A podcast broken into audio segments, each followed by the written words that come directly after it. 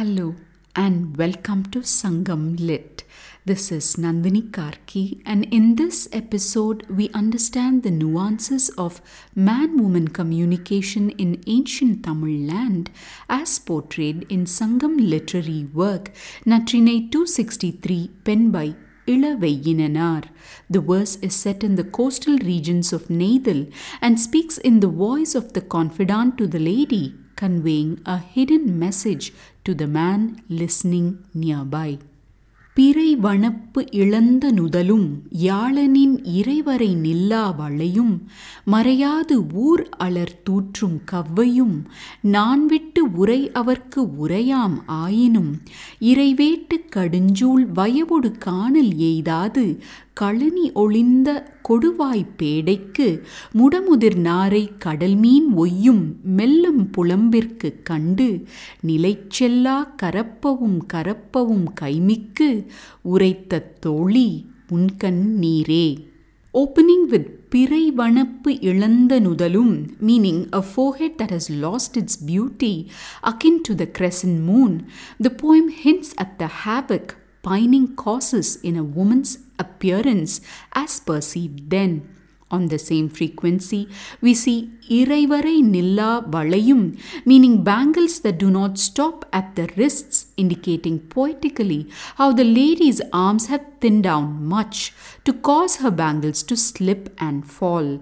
Pining seems to be the perfect thing that weight loss experts would prescribe today. Returning to the past, we see the town-spreading slander in Oor Alar Tootrum. The phrase "Naan vittu urai avarku urayam" conceals significant information about how men and women seem to have interacted then, which we will explore in detail shortly. This interesting term, "Kadunjool vayavodu," talks about pregnancy cravings, some things that are timeless indeed. The phrase "Karappavum karappavum kaimikku" is pregnant with intense emotion, meaning even though you hide and hide, it breaks open.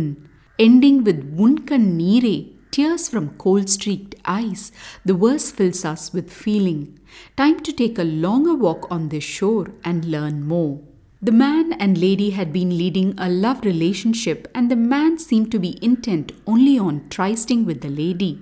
The confidant decides to convey to him the seriousness of the situation. When he arrives one day to the lady's house, pretending not to notice him, but making sure he is in earshot, the confidant turns to the lady and says, "Your forehead has lost its crescent-like beauty. Your bangles do not stop where they should." Open slander is being spread all around town. Yet, on account of shyness, you do not express all this in words to him. The lord of the gentle shores, in whose domain a mature male stork captures a fish from the sea and carries it to its female with a curved beak, the craving-filled pregnant one, which comes not to the backwaters to hunt. Even though you do not tell your pain aloud and try to hide and hide from him, it bursts forth and talks to him as the tears from your cold-streaked eyes. With these words, the confidant conveys to the man that the lady is likely to be placed in the house under guard, and therefore he must seek the lady's hand in marriage. Now let's delve into the details. The confidant first talks about how the man's behavior is causing unsavory changes in the lady's appearance and life. First, the beauty of the lady's forehead, which used to glow with the beauty of the crescent moon, is now fading away. I wonder why the forehead was such an important object of beauty to those ancients. Then, the confidant talks about bangles that slip and fall, an oft-occurring symptom in the affliction of pining. Finally, the confidant mentions the root cause of all this trouble, the slanderous town, which seems to be gossiping about the lady's relationship with the man. Although so much trouble is afoot, owing to the innate shyness in the lady, she says no word to the man. The confidant, after mentioning these facts of the now, turns to describe the man's domain with a scene from nature. Here we see a pregnant stork looking with yearning at the distant seas and yet not opening its wings to fly out there. Just then, its mate, a strong male stork, arrives there, clutching a catch of fish in its beak, and offers this with love to the waiting female. After ending this description, the confidant concludes saying that however hard the lady tries to hide her pain from the man, it would fall as tears from her eyes and convey it all.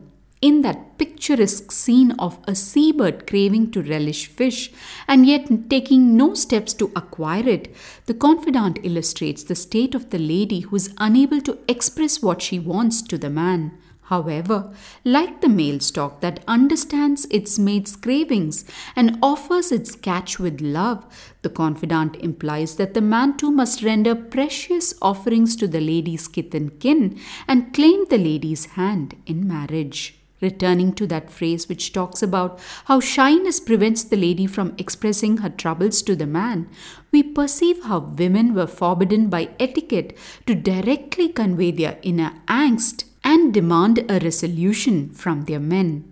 This so much troubling the lady, and yet she does not say a single word to the man. If this is an accurate reflection of how men and women interacted then, life does seem tough from our perspective. In our complicated world, we cannot imagine living this life of silence with our companions. Perhaps life was simpler then, and words were unnecessary to explain the troubles of the heart. As this poem portrays, a single tear might sing the tale entire. Thanks for listening to this episode of Sangam Lit and journeying with me to ancient lands and minds. Please visit nandini karki dot com to share your thoughts and do rate and review Sangam Lit on your favorite podcast app. Until next time, Nandri Vanakkam.